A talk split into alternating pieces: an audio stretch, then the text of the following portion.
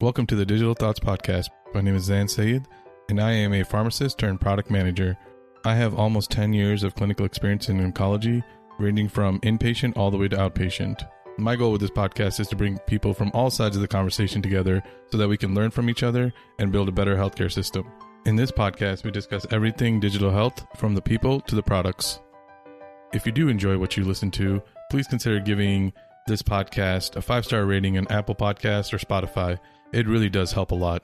Thank you very much, and let's get into the episode. Today, we have an awesome guest.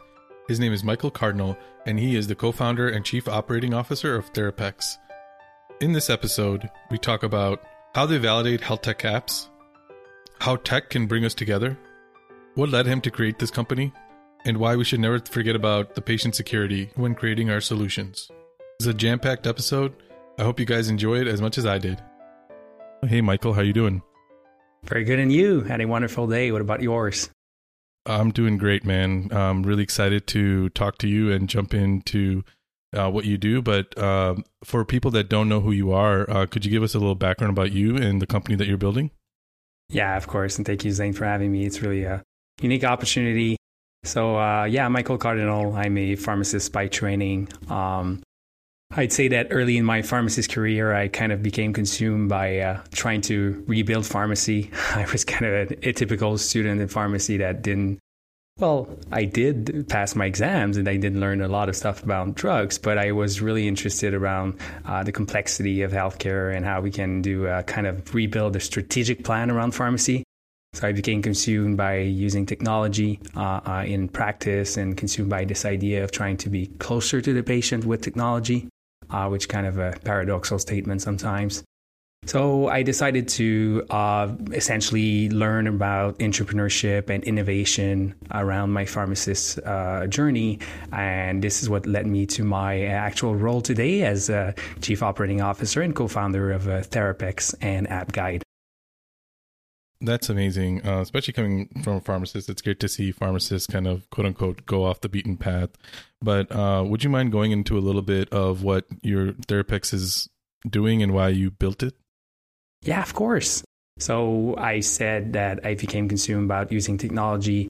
Uh, at first, for me, it was really using apps with my patients. I felt like digital health had that kind of uh, potential to drive more patient outcomes, uh, address healthcare equity, accessibility as well. So I felt like, for example, using diabetes monitoring apps really helped me as a pharmacist and really helped my patients as well self manage.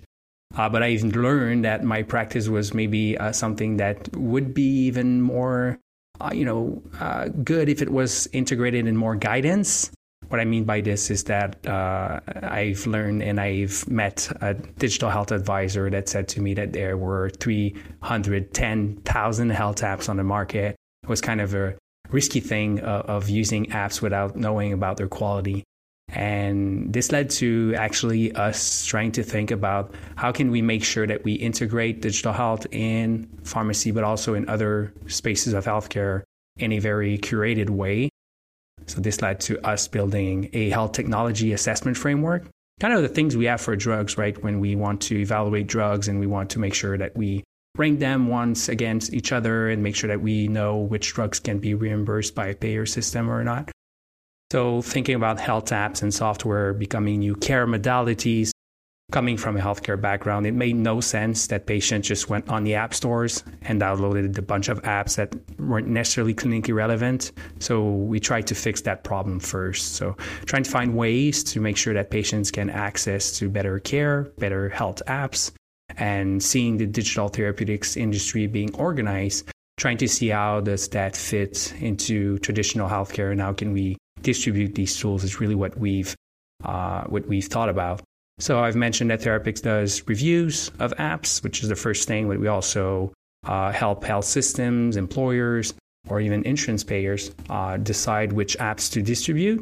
And we also help them distribute these recommendations to patients in our proprietary uh, marketplace, which is called AppGuide.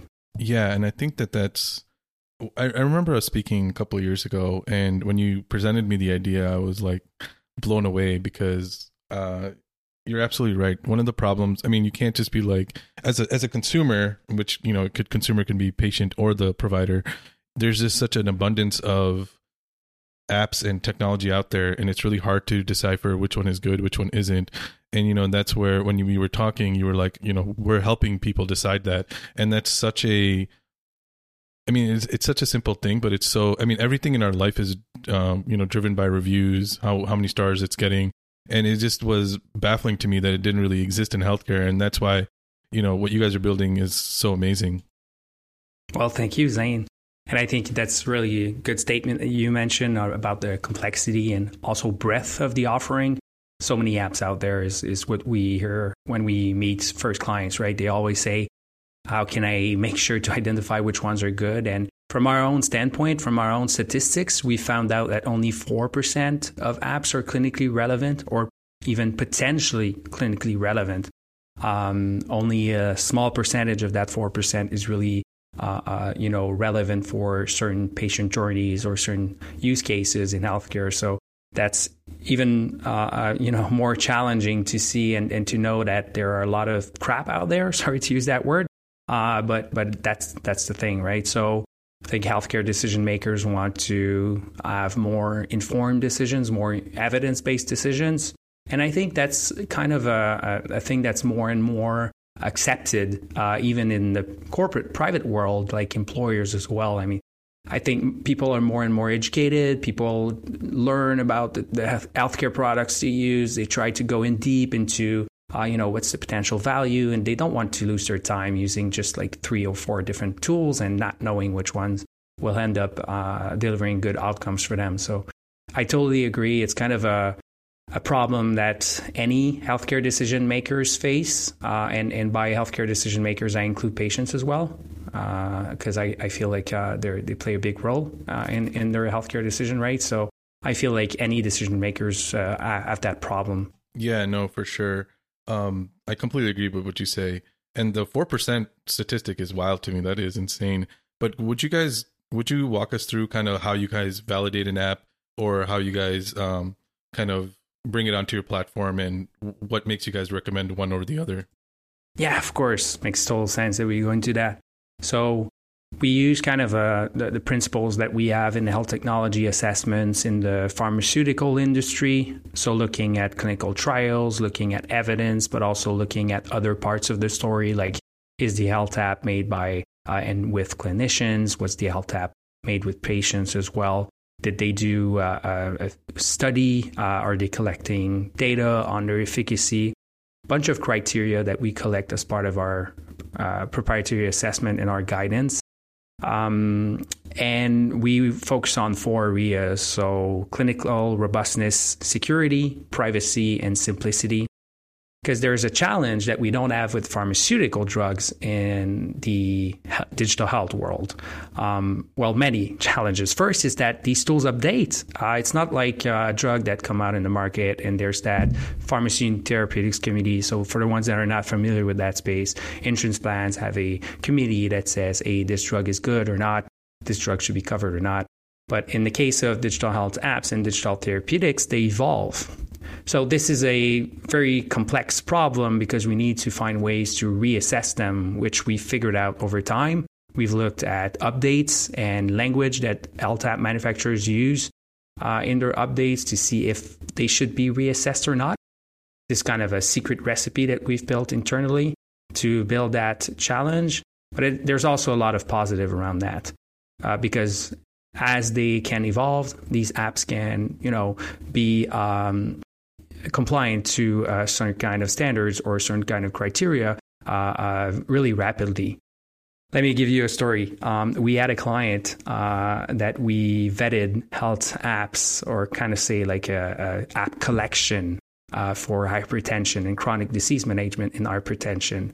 It was a pharmacy chain, actually. Um, we targeted two US based clients that were as part of our database as we track all the vendors out there. And we said, hey, these two are the best, but they don't follow the Canadian guidelines. And we've called them and we said, hey, you should be, you could be recommended by this pharmacy chain if you change X, Y, Z.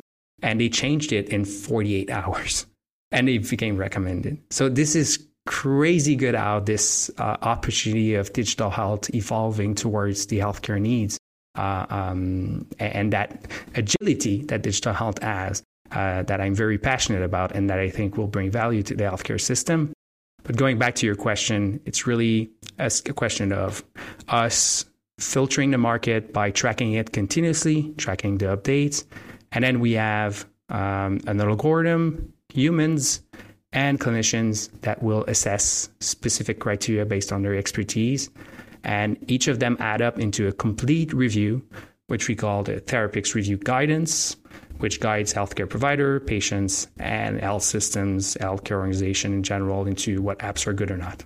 That's uh, amazing, and that's a great story. And I think, I, I, to your point, you know, that's the one thing I love about technology is that it is way more agile and it can be fixed over, you know, in 48 hours. That's kind of that's crazy. Um, so let's say I'm a provider or a patient. Uh, let, us go with the provider side and they want to use your services, um, how do they go about it? And then also, if you could touch on, you guys also have like a search feature, right? Like kind of like not an app store, but kind of where they can kind of look up uh, what it is outside of you guys guiding them.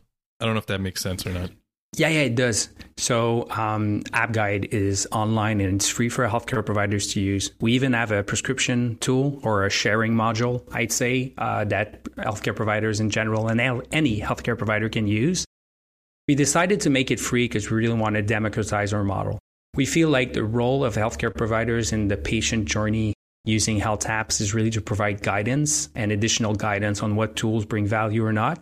And we feel like sometimes, even though our grading systems in App Guide were made to be used by patients with low literacy, we feel like healthcare providers can be sometimes of good advice interpreting that criteria set that we've published online. So it's really us democratizing our model that was really important.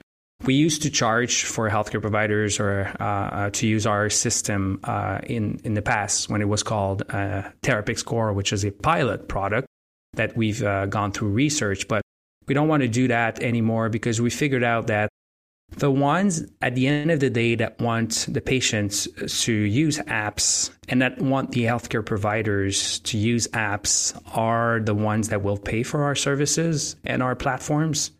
Meaning that not only a healthcare provider can get guidance on specific apps in App Guide, and they can find apps by themselves and recommend apps freely. We also offer them to call their health system or call their healthcare organization to work with us in building smaller libraries inside of AppGuide that they will be able to access for more curated information. So, essentially, recommendations on which apps to use as part of the specific setting of that healthcare provider. So, let's say you're a uh, pharmacist in CVS. Well, they have the digital health formulary, so they have a list of vendors that they recommend. They could also evolve their list with other vendors. And this is content we can post on App Guide so that the CVS pharmacists find it really easily on end and can there sh- share apps to their patients to improve the workflow integrations of these apps. That's amazing. Um, especially for like, you know, I'm, I'm trying to think of like, you know, smaller.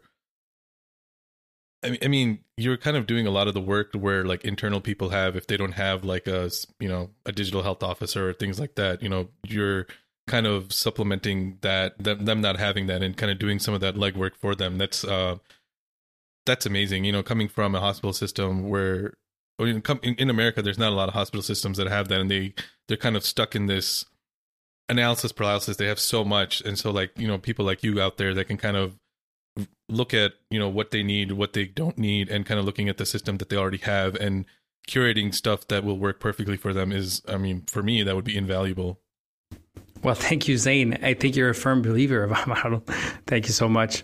Um, I appreciate your comment. And I think it's really us uh, over the years. Uh, it's been five years, man. Things go so fast when you're an entrepreneur. Uh, it, has been actually uh, close to five years that we're building this. And the problem is so vast and the, or, the industry is so in infancy that there are so many problems to solve. And we've kind of had that lifelong learner attitude shout out to our employees and shout out to our collaborators. They're all lifelong learners. It's kind of like the personality trait that over time we found out that everybody had.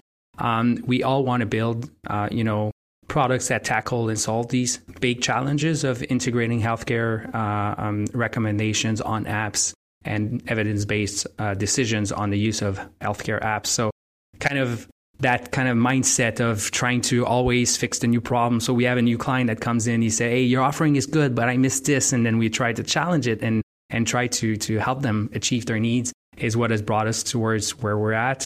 Um, you know, we all know it's not perfect yet. There are a lot of challenges around the health apps use. I'm sure you can name some uh, from your own experience. But uh, yeah, we feel like uh, we are at a good spot right now um, to to have a good offering that can be uh, quite useful, yeah, for a healthcare organization and healthcare providers and patients at the end of the day. Yeah, for sure. Um, do you, I mean completely agree with you there. Um, do you guys ever work with um, like if I'm if I have a if I'm a health tech startup, do you guys work with them to kind of help them navigate like you know the legal waters or help them kind of like I don't know how to explain it. Like you you mentioned the the app that you called and they changed it in 48 hours, but is there a way for health tech companies to come to you and you guys can help them kind of get implemented or give them suggestions on how they could uh, be how how what would help them get implemented faster? Yeah, of course. So this is something that we do new. Uh, it's a new thing. Uh, we used to kind of uh, want to keep that impartial uh, impartiality, but also independence, right? So we we uh, used to have that mindset of us not necessarily collaborating and receiving money from um, from uh, health apps developers, but it kind of changed over time as we found out it was natural in the pharmaceutical industry as well to uh, do a feedback loop on product improvement, as I call it. Essentially, what you've referred to as us giving advice on how to reach better quality uh, more rapidly, so to save time and money. I mean, we've seen use cases recently in health app developers that we've helped. They uh, sometimes come not from healthcare, and even if they come from healthcare, there are so many things to think about in healthcare for them. It's really, really complex. Um, I, am we're, we're a company that evaluates them, so it's always hard for me to have that really empathetic, uh, you know, uh, discussion or or, t- or, line of words around these uh, products. But I mean, at the end of the day, there are so many challenges. What do I do about FDA clearances? What do I do about reimbursement? What's my reimbursement strategy? At the end of the day, these tools are not all from researchers that are nonprofit. There are a lot of, and mostly private company that needs to make money at the end of the day. So there are a lot of things to think about and sometimes so little money to to try and reach all these different regulatory hurdles and yeah, we, we've decided to kind of switch our mindset and say, hey, we need to further help the ecosystem. Kind of also us seeing that the healthcare industry demand more and more better products was also a thing that made us kind of change our our our, um, our view on that because we've seen that healthcare um, our healthcare clients uh, you know, always said, "Hey, uh, I think you you should you should be also helping the health app manufacturers improve their products as as this industry scales." So it's it's really these two considerations that has made us think that yeah yeah we should we should go that route and and find ways to uh, to to help health app manufacturers. So what we do for them now is we've built what we call the TherAppX Review Guidance Reports essentially they come to us. Uh, we assign them to a health app analyst in house that will review their guidance. So essentially, the criteria that we've evaluated with them to provide guidance on what should be prioritized. And even we can do this based on the competition. So, like we look at other apps that are in the same field to say, a these ones are of better quality. So, if you want to reach that toolbox, that library from this client, uh, you should maybe think about adding this, this, this in, in your roadmap and your product strategy. And this has been um, guidance that has been really helpful for health app developers so far, and they really like the, the service. Yeah, I mean, if I was in health tech, I would definitely reach out to somebody like you because, you know, you you know the customer, right? And that's half the battle with I think health tech in general is getting into customers and finding customers. And you know, you guys already have this back end knowledge of what the customers need, what they're looking for. And honestly, if I'm building a health tech app, it would be dumb for me to not approach people like you. Well, thank you. And I think that uh, the advantage also is that we we're not into a business model of of you know taking a cut out of revenues to recommend. So it's really uh, it's really a natural fit of us working with the health app developers. Where it's not where we make our money, so it's really like most of our money. So it's really us helping the industry and trying to to have that in our toolbox of services. So I, I, I would agree with you, uh, and I think for the most part, what's really essential for me and as a company, and when we talk about this internally, it's really, really important for us to bring higher standards, but also be considerate of the fact that not all health apps can reach these standards. So we have also a vision that is not most organizations of our type have in the fact that we don't necessarily only include uh, products. And if you're familiar with that landscape, you will hear the digital therapeutics term. We not only include digital therapeutics in our recommendations, um, as we feel like other products can be clinically valid in certain area. Uh, we usually do this when we uh, analyze the client needs. And by client, I mean the health systems or the healthcare organization to really try and find the perfect products out there and the most safe, secure for patients to use. Um, but it's not an accreditation. It, it's not a pass or fail. It's not a if you're not XYZ certified, you cannot be recommended. It's it's all based on the client. It's all based on what's the setting, what's the purpose of recommending health apps, because different contexts have different risks. So we like to say we adapt to each of our clients. Yeah, I mean, anyone that's ever worked in healthcare, um, healthcare is very nuanced, and not everyone needs everything all the time. And sometimes you have very specific use cases, and so I can. De- I, I, mean, I to me that makes sense, right? Uh, for somebody who's worked in healthcare their whole life. But um, I did want to touch on uh, the patient side as well. So as a patient, you said that we can go on and look up. So how is the patient side work for you guys? Like, what? How do you see? How historically have the patients been using uh, your services? Oh, this is this is the most fun question because it's where we feel like we have the most impact. So essentially, two settings. Um, well, App Guide is essentially a, a, library of content on health apps. Some content come from TherAppX, so the review guidance reports that we have built for patients can be used by them really as a go-to resource to go beyond user rating. So let's say you want to download an app or you already use an app. You want to know if it's safe, clinically robust, simple, simple, and you know you want to make sure to make the better decision. You go on App Guide as a resource for you to take your decision beyond user ratings on App Stores. If we have the opportunity to talk about that topic, I could explain how flawed they are but it's not a purpose right now. So essentially, they, they find our guidance reports uh, and TherAppX review guidance reports as uh, another decision support for them. This is totally free, accessible on appguide.ca. Then, if a healthcare organization wants to distribute app, what we use and found is that our reports generate more trust and adoption of apps that are of high quality. So let's say you have a toolbox of apps that was curated by TherAppX, which is composed of vendors that have like letter graded scores of A, B, A, A, for example.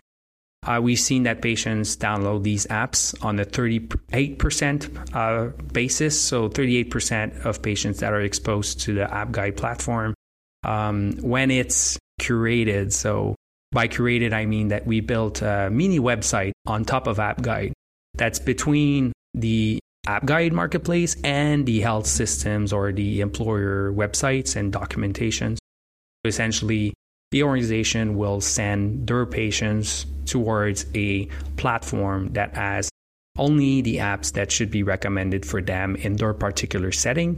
And then they can also see the reviews and the guidance that we provide to them. So, two cases either the patient will have their, their own organization contract with us into a distribution strategy uh, that we uh, then build on top of App Guide. This can be, a, for example, a a bespoke app library, so an app guide, but with the you know logos of this particular uh, health organization, or they can just go on App Guide and find guidance on 14,000 apps on the marketplace. Yeah, that's um, that's very interesting. Um, So uh, I kind of want to pivot into what you t- kind of talked about. You said that you like technology because it brings us together, brings you closer to the patient, but it's kind of like a it, it's kind of a statement that kind of is an oxymoron kind of but could, do you mind kind of telling me why you think that way yeah of course um, many experiences with technology in which i've seen the ability of and let's bring back to the context, right, of me being a young pharmacist, a little idealist at the time, uh, trying to figure out ways to uh, build more pharmacy services. I was obsessed by the idea of switching pharmacists from a distributor towards a clinical care and kind of like almost a care coordinator service uh, um, professional and in Quebec, we have the wonderful opportunity to have a expanded scope of practice, uh, which means that we have essentially more um, powers or things we can do uh, for our patients, which is amazing. For example, this includes chronic disease management services. And the thing is that we're not we're not operational. We're not functioning in a way that can help us embrace these services really rapidly and scale these services. Essentially, the reimbursement for these services is not sustainable if we don't do it in a go big or go home approach. And I say all this to think about I was trying to build these services as part of pharmacies I was working at, and I tried to use apps to see if it could kind of like switch certain tasks that I add in my follow up journey in that chronic disease service to the patient. And th- that means for me, that meant monitoring. And so essentially, self monitoring by patients as became a way for them to take more part of their care journey and be more empowered. And then I've seen patients come back to me and say, Hey, that app that you've recommended me, I use it now to get nutritional advice that's curated based on my own blood glucose, and I love it. I've actually uh, bought the subscription plan. Thank you so much for the recommendation. Oh, and by the way, here's the report on my diabetes situation. Do you think you could use that as part of our follow ups? I was like, eh, let's go. This is exactly why I wanted you to use that product. So kind of that success story of, you know, more, more empowered patients coming back to me with uh, these tools that I was recommending them uh, and having that potential to do really uh, scalable services was really where I I, I fall in, and felt in love of the fact of using technology to to get closer to our patients. I love that. Um, I think that I mean I'm I'm in a similar boat as you as well. I think technology can bring us together if used properly, and the use case that you just said is the perfect use case. And I also think that you know you touched on something really important is empowering and having the patients own their own healthcare, and that's something that just doesn't exist at least in the American healthcare system. And I think that because we just tell them like, hey, here's a pill, you'll be on this for a long time and then they just kind of forget about it. They're like, okay, this pill will help me. But I, I found even in my own family where when they're getting data and they're seeing like you know how this food affects their blood glucose spikes or how you know when in the day is their blood pressure increasing they become more cognizant of it and then they they're like okay what led to that and then they can then they, it empowers them to kind of fix their own healthcare because they own it right it's kind of like renting a house versus buying a house when you rent a house you're you can call somebody to fix it but when you own the house you're the one that's responsible to fix it and you have more uh, ownership of not ownership obviously you own it but you know you you care more about it and you have a more personal connection. And it's just weird to say that healthcare is has become depersonalized for the for the for the patient yeah, I think so. I think it's a feasibility consideration. Like we, at the end of the day, if if we don't use technology properly, we can only see just a few patients in our days, right? Um, I think with technology, they have the ability to to to monitor by themselves, and then we can use dashboards to see a lot of patients in a day, but not necessarily in a personalized way. In that, and by personalized, I mean like a, an actual human call or human, you know, appointment, but more a from a data analysis standpoint. So to your point, I totally agree. I mean, um, data, but but good data, right? Not overflow of data. And when the right technology gets in the end of the right patient, this is where the magic happens, right? But at the end of the day, I think also that patients are at different stages of their healthcare empowerment, as you've mentioned. Um, you know, uh, some patients are really equipped, empowered, and engaged in their health decisions. Some are not, right? So uh, I think that healthcare providers play a big role into accompanying patients towards their next stage of empowering. I think, I mean, yeah, I agree with you. The different patients are at different stages, but I think a lot of it has to do, I mean, this is just me personally, a lot of it has to do with the way the system is set up, right? We are told that um, the doctor's right, you know, there's a pill for that, right? Being a pharmacist. I think a lot of people get surprised when I say, you know, in pharmacy school, we're taught to take people off of medications, not put them on medications.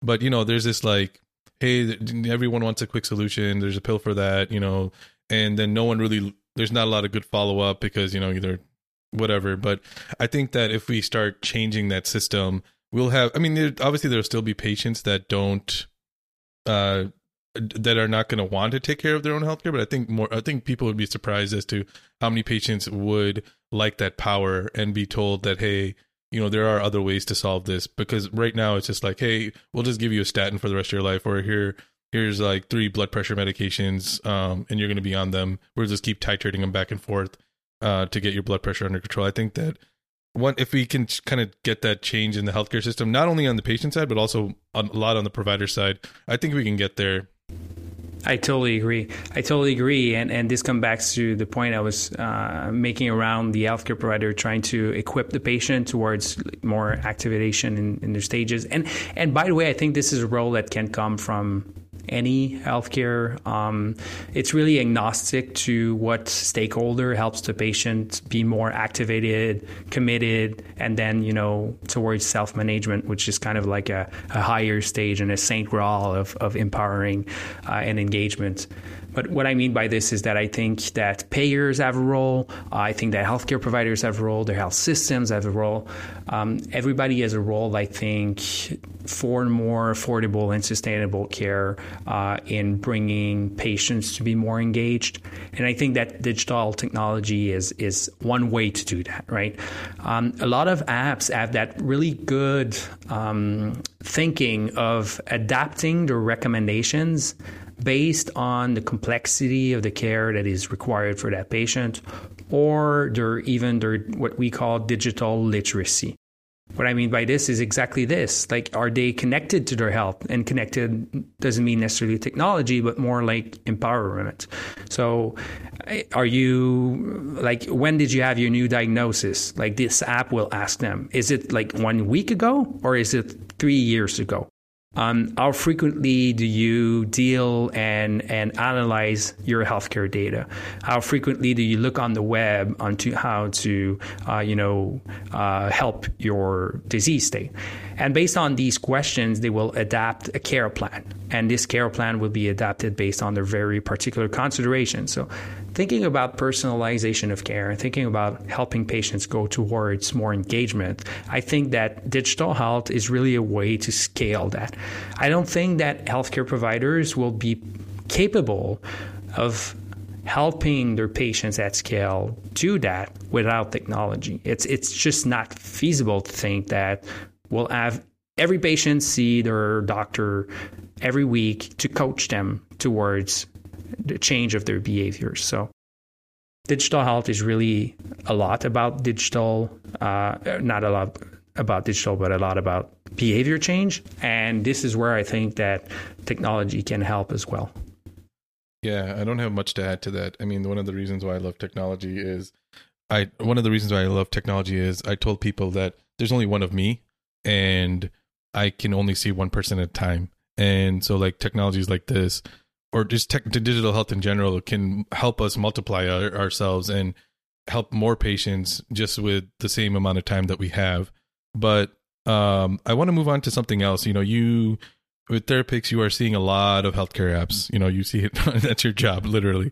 Um, what is your take on fragmentation of healthcare? So one of the things that I'm afraid of is, you know, we have all these great things going on, but there's just, you know, kind of like, you know, there's a pill for that. Now we're kind of switching it to oh, there's an app for that. We're almost fragmenting the healthcare system a little bit more.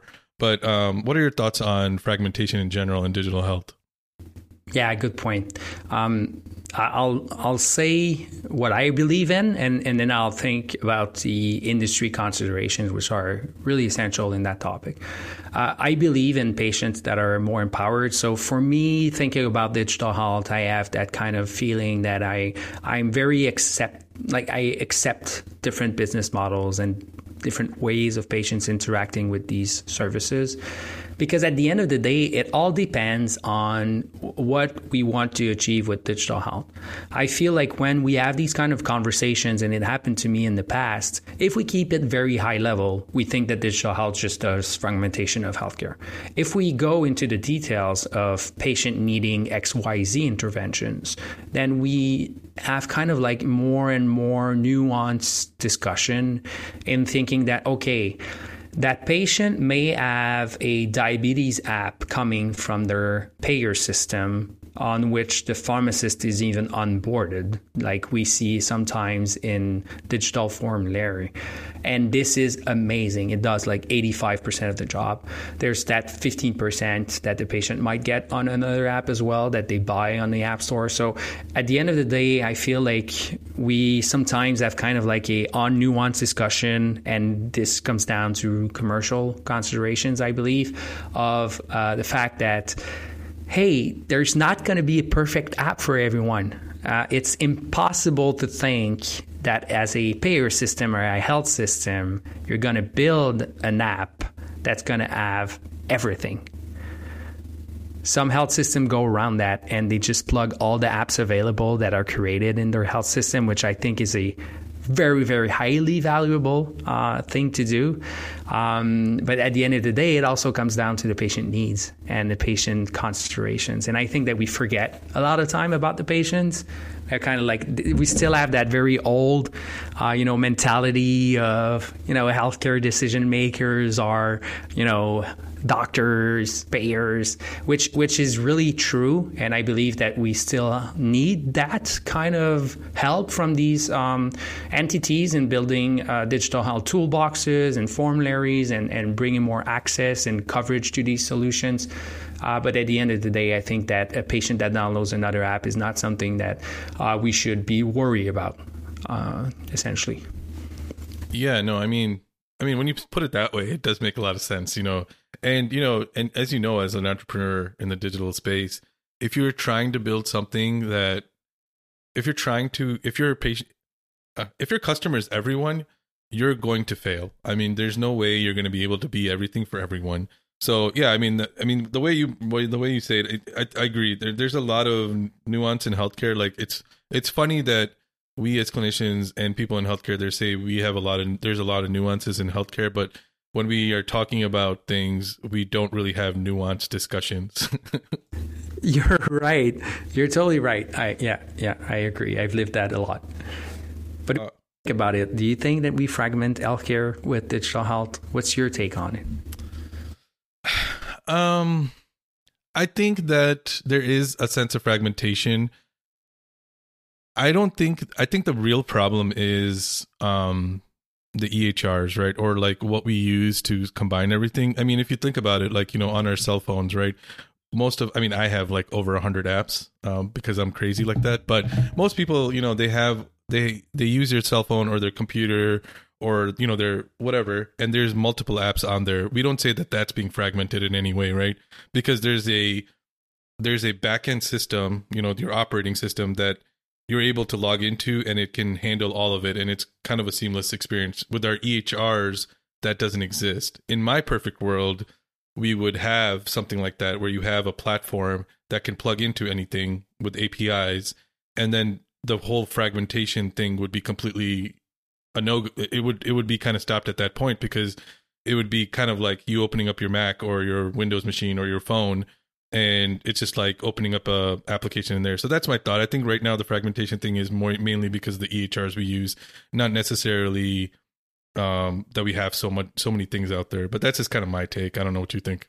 Oh, I, I, think it's totally right. And I, I do have a long term vision on my comment. Uh, like, if we are really near term, near term in our uh, view of this industry, uh, we see that there are commercial considerations uh, that that limit the amount of vendors that are integrated in EMRs. First of all, the costs to, to, to be integrated, uh, but some companies are working into democratizing these approaches. So we're talking about companies that build these APIs that you've touched on integrating data coming from uh, the, for example, you, I, not a lot of people know that but it's more and more known. There's an app on the uh, iOS that is called Health. And there's an app on the Android phones uh, or Samsung phones, even that is called Google Fit for Android and Samsung Health for Samsung. And these apps are capable of integrating different data from different apps, and then they're able to send them over towards uh, dashboards that are in the EMRs. So this is one way that you can, you know, do integrations that is really patient centric. There are other stories as well uh, of apps that integrate directly in EMRs uh, that can prove value and that have proved value. So there are multiple ways. And I think that as this industry grows and as economics in that industry evolve and that there's more and more money in that industry and coverage and codes that allow physicians to track patients remotely, um, talking about CPT codes here, uh, there's going to be eventually a tipping point at which the vision will be more and more democratized.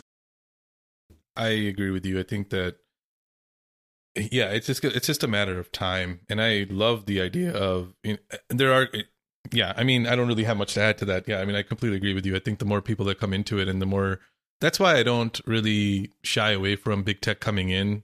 I mean, I understand that there are issues with big tech trying to come into healthcare, but one thing that big tech can do is really throw their weight around and force things to happen just because of the amount of money they have.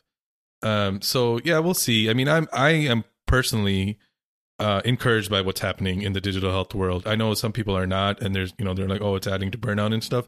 But you know, it's like anything that's new, right? Initially, there's going to be some growing pains, but eventually, it's all going to smooth out. And I think in the long run, it's only going to be a net positive yeah, as long as we always focus on, and as you mentioned, you know, uh, relevance and outcomes and ethical considerations as well, which is maybe a topic we haven't touched today as much, uh, but you know that coming into the conversation of big tech is really natural to to transition towards. To, uh, you know, we we need to find ways to protect patients around you know data uh, uh, and data use and and you know considerations around consent um, this is really important for me to say in that podcast because I feel like there are a lot of things that are there in healthcare for one particular reason. At the end of the day, it's to protect the public, right? And protect the patients.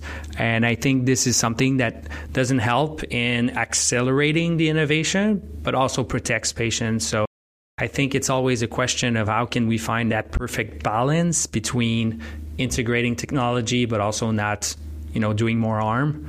Uh, and these are really tough questions. These are really, really, really tough questions to answer.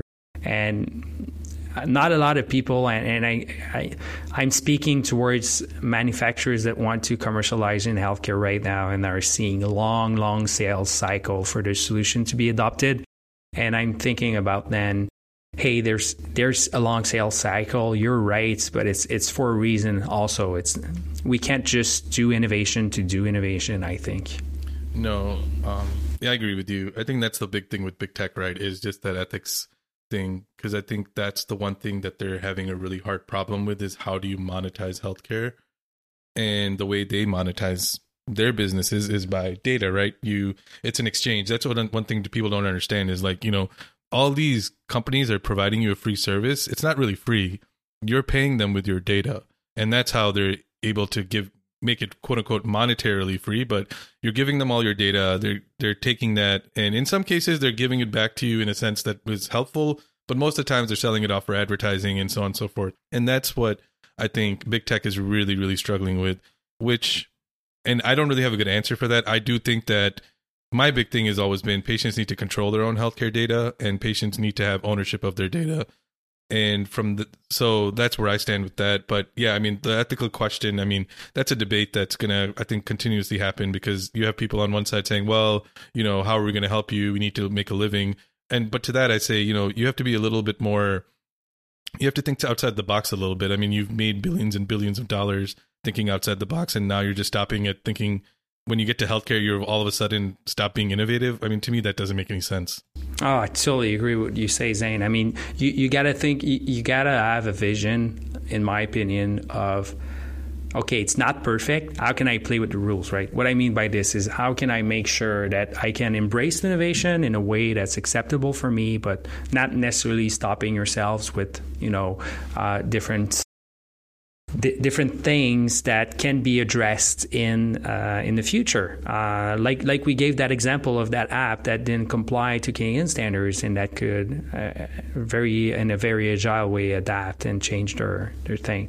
Um, this was very specific case in which their their technology uh, was was uh, was was okay to do that. Sometimes it takes more than 40, 48 hours, that's for sure. Uh, but but definitely, I think that a lot of the challenges will be fixed, um, you know, over time, and that I don't think it's something that should, uh, you know, stop us from from trying to promote these innovations to patients. I also I want to touch on um, something I think both of us are really passionate about, and um, I'm going to say that you know it's working at the top of our license uh, you're a pharmacist, and as people know, I'm a pharmacist as well. And both of us are not quote unquote traditional pharmacists, right? We've kind of walked away from the dispensing part of it, and even in some cases, the clinical part of it too. Could you kind of describe your journey of leaving it and why you did what you did? nice, nice topic, Zain. Uh, I really want to hear your story as well. I'm really curious. Um, yeah, so so where to start? Um, first thing is really someone. Uh, it's not just me. It's it's the people I met in that journey. I know it sounds very like stereotypical, and, and but it's it really happened. Okay, I met someone at my, in my pharmacy degree, which has changed my life. Uh, he's a serial entrepreneur, but also he was the president of the Quebec's College of Pharmacists. Uh, his name is Bertrand Bolduc. He's actually our chair, chairman right now and, and our first investor. Uh, he, has told me something that I will always uh, remember, um, which is that there is a need for atypical pharmacists uh, to rise uh, as we are in a very um, corporate and very regulated environment. It's really important for some people that have creativity to to move forward and try to change things. And he's named some people that has done that. And during my pharmacy degree, I became uh, the president of my students' council because of that. Uh, it kind of empowered me of, of implicating myself into the industry and trying to, to do more. And it has only led to meeting more and more typical pharmacists that were trying to change things and open my mind on potential uh, on a potential new role that I could have.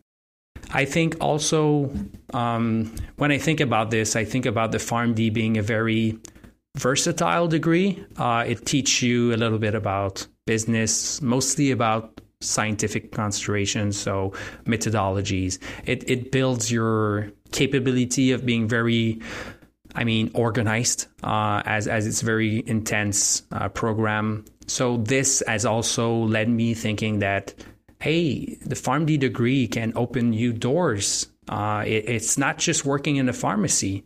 There are so many jobs that you can access given your knowledge and comprehension of healthcare, but also patient needs.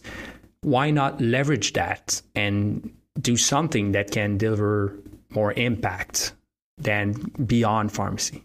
I'm not saying everybody should do that because we need pharmacists as they have a tremendous important role to play in healthcare. But I think that's you know, it's that creativity, that passion about learning, and that kind of unconventional also personality, which has led me towards trying to build new things essentially. Yeah, I love that. Um I think that, you know, the more I can I mean, I can kind of touch on my journey a little bit, but the more I speak to pharmacists, I mean, especially now with the pandemic, you know, everyone's burned out and stuff, but they all just feel like they're trapped and they're like, oh, this is all I can do. And I felt the same way as well. And it was not until like maybe a couple of months ago where I realized that my skills are transferable, which sounds really dumb, but uh, it's it, I, I, agree with you. I think pharmacists can do a lot, and we just we are the ones that hold ourselves back from it. And I think a lot of that, at least in the American system, has to do with our schooling we're told to like, okay, you're either going to retail, you're either going to clinic, or you're going to. I mean, in some cases, your pharma is not even an option because they're like, oh, that's the that's the devil. It's really just retail and clinic. Um, and you know, I do think that uh, you know people like yourself, and I've met other pharmacists as well that helped me really reconsider like what I am capable of. So I mean, I thank you for that. Well, don't thank me. Thank yourself. You took action, and and I think that it's really important that you say this. I think our culture needs to change. Um, we do have a culture challenge. Um, as we want to improve the pharmacist role, we need to make sure that more pharmacists are in atypical jobs, that more pharmacists are in payer systems, more pharmacists are in uh, the industry, so pharmaceutical companies, and not seeing it as devil more than as opportunities to make sure that we can promote the role of pharmacists, uh, which is sometimes overlooked, especially in the States. So I think that we need that kind of culture to shift towards, um, you know, more a mindset that's more a little entrepreneurial or intrapreneurial as well, which is a a, um, a mindset that I love, uh, meaning building things among big corporations or, or established entities. Um, so yeah, yeah, I, I think uh, I think Zain that uh, I, I just can say that let's change the world. Come on.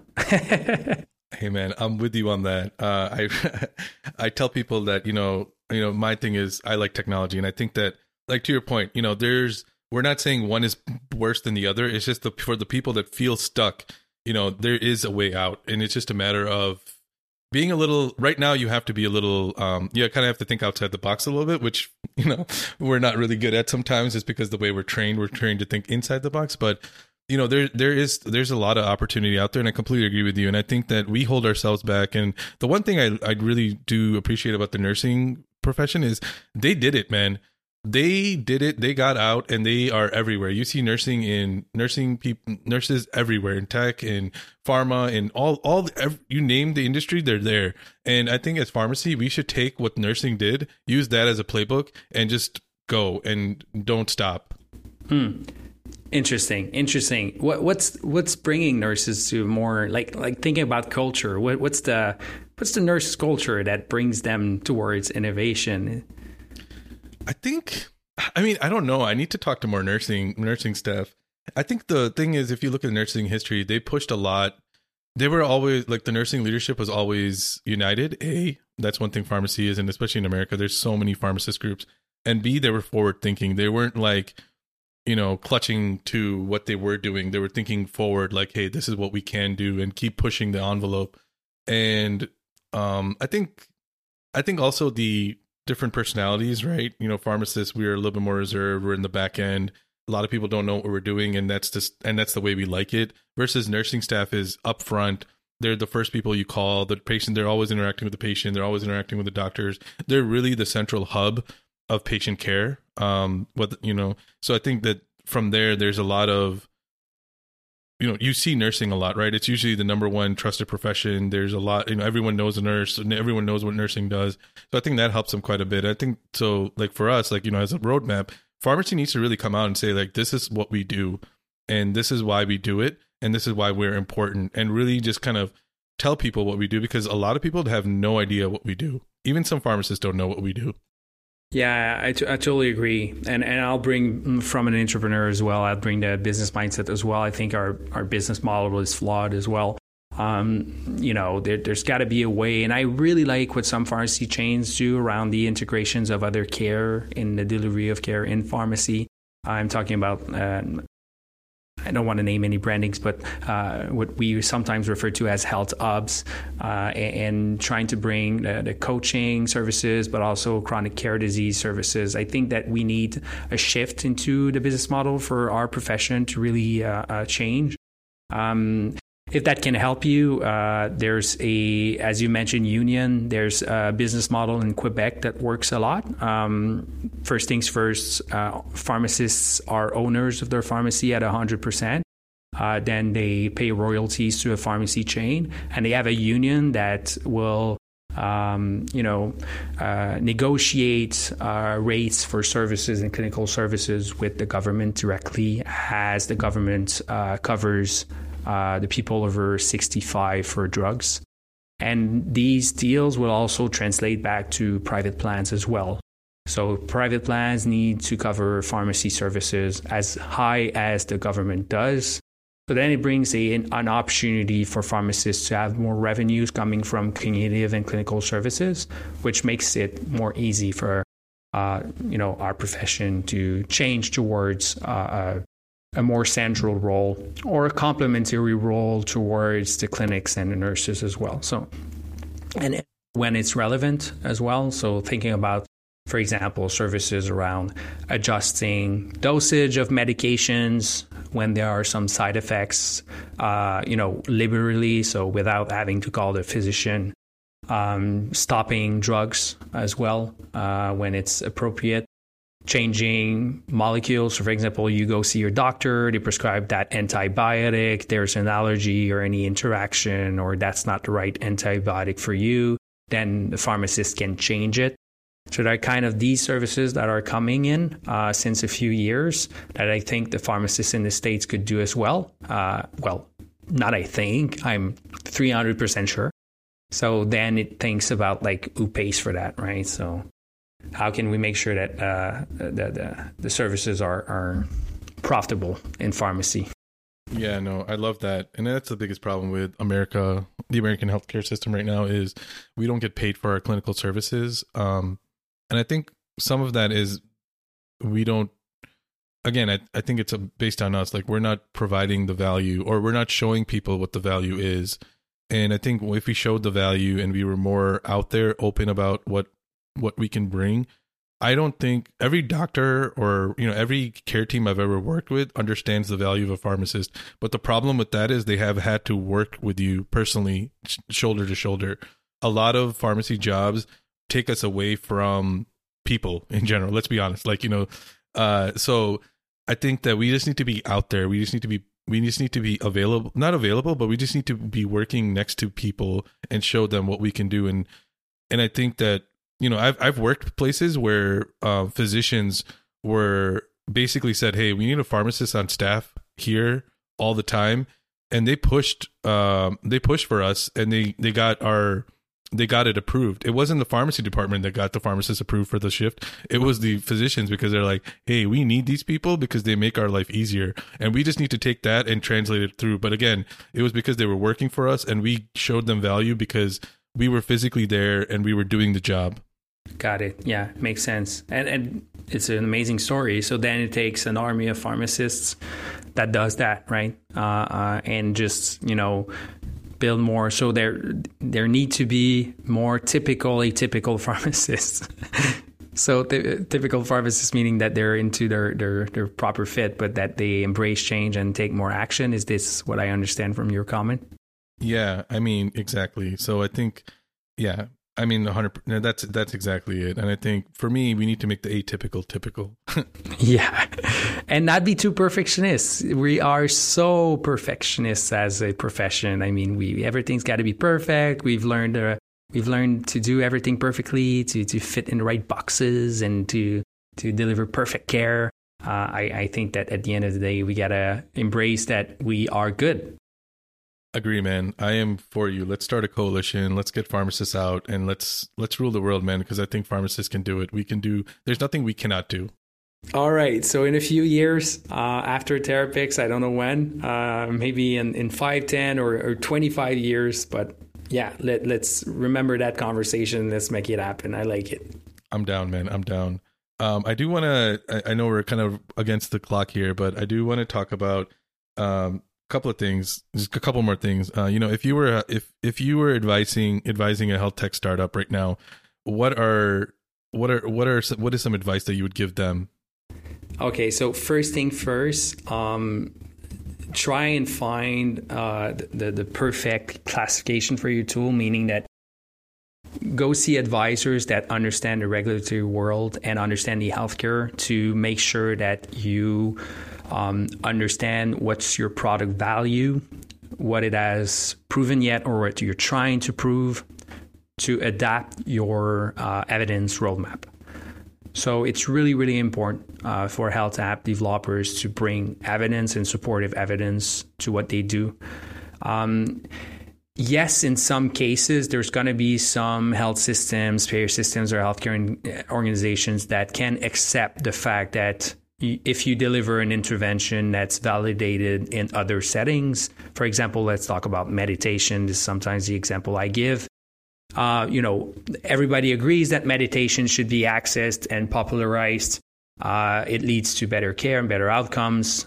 But then at the end of the day, is your meditation app providing proper meditation engagement?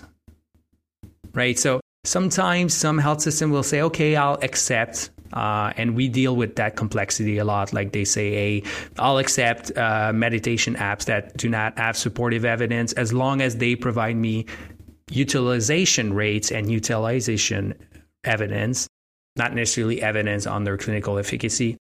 Um, it happens. It's it's good. I mean, for the industry, I think some parallels can be made when there are supportive evidence for a specific intervention. But this is really a use case that is not applicable to 80% of health apps. Meaning that you need to know what you want to do in terms of healthcare objectives, what you want to reach, I mean, do you want to be an over, overall general wellness product or you want to be an actual treatment? Do you want to diagnose solutions? You want to use AI? Um, and all of this needs to be aligned with a proper evidence strategy. So, this is my first big, big, big, big comment. Because there's going to be a lot of regulatory order, hurdles around that as well, which can bring competitive advantages at the end of the day. So let's say you raise sufficient capital and you can reach FDA approval of your product as a medical device, so software as a medical device. For the ones that are not familiar with this industry, this means that you can either treat, diagnose, prevent, or manage a condition towards your uh, with your your solution, your software. And by software, I mean something that's in an app. So whether it's app based, so like on the iPhone or Android or web based, whatever, how you bring that software to market, there's going to be that question. And I think a lot of people don't, they, they think they do it, but they don't do it in a healthcare way. So it brings them with a lot of uh, hurdles when they go to market and they go see, you know, employer systems, health systems, and then they say, hey, I'm sorry, but your app is not up to our standards. So this is really, really one very important piece of advice. No, I think that's great advice. Um, it also will save you a lot of money if you if you do that in the get go. Mm-hmm. Yeah, exactly. And also everything that's around security and privacy. Uh, you need, as a founder, it's your social responsibility, and it's in your ethical consideration to make sure that you build a product that's in line with the privacy and security uh, um, laws, but also standards up there. And it's it's not like 15 years ago when we didn't have these standards that are really well put out and really well organized. I mean, SOC 2, ISO 2701 certifications or others are kind of like really massively adopted by healthcare uh, in terms of certifications to reach to. So know these certifications and budgets that need to be considered um, in your uh, roadmap, depending on your stage, right? I'm thinking about really early stage companies here. I think that larger scale companies, the advice I'm giving them right now is is, is already considered, right? Uh, but early stage companies and startups uh, sometimes uh, lack that knowledge, and it, it just leads them to bankruptcy sometimes. So it's really important for them to to know the costs associated with that for sure. I want to end this podcast with one more question. And what is it? You know, you you started a startup, um, and you know you're doing pretty well, and congratulations on that. But uh, what advice would you have given yourself? Uh, that you know what you know now. What would advice would you have given yourself when you started? Oh, don't do too much of a pharmacist of you and don't try to read every guideline on everything and learn too much before moving on and do what founders need to do and entrepreneurs need to do talk to your clients 60% of your time really really something that has slowed me down uh, and that i wouldn't have done uh, I mean, or I wouldn't do again. Um, there's there's nothing better than trying to understand the problem you're trying to fix, um, not your solution as much as the problem. And going very, very deep in your knowledge of your industry and your clients' needs will allow you to be a better entrepreneur and to build better product that are more in line with the needs, of course.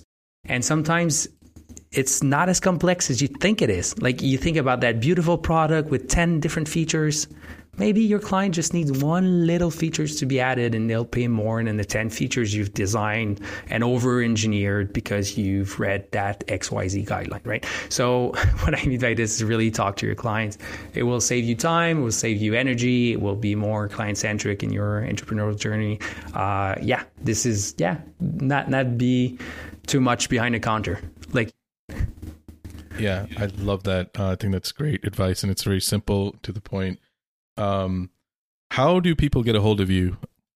If what do you mean? Out, if they want to reach out to you, learn more about TherAppX, or just want to talk to you, how what is the best way of them getting to reaching you? All right. Yeah. Sorry, I didn't understand the old of you. Um, this is my French uh, native language uh, speaking. Um, so yeah, they can contact me by LinkedIn mostly. Uh, please, uh, please connect. Uh, I'll be happy to connect. I, I, like to go through that platform. I feel like it's really a way for connecting. Um, in a business sense. Uh, they can reach out to me by email as well. So my email is mcardinal uh, at therapex, so T H E R appx.com and it will be happy for me to uh, and I'll be happy to uh, to reach out to them as well. Awesome. Well, thank you, Michaël. I really appreciate your time, um, and it was a great conversation as always. Uh, and you know, I I see you guys doing great things, and it makes me so happy. And um, I continue. I hope you guys nothing but the best because you guys are doing something that is thoroughly needed in the space. So thank you again for your time, and uh, yeah, man, thanks. Well, thanks to you so much. Uh, the Digital Thoughts podcast, uh, Digital Health Thoughts. I hope it's going to be a, uh, a journey that you'll keep. I like the tone. I like the conversations. Keep it up, Zain. Thank you, man. I really appreciate that.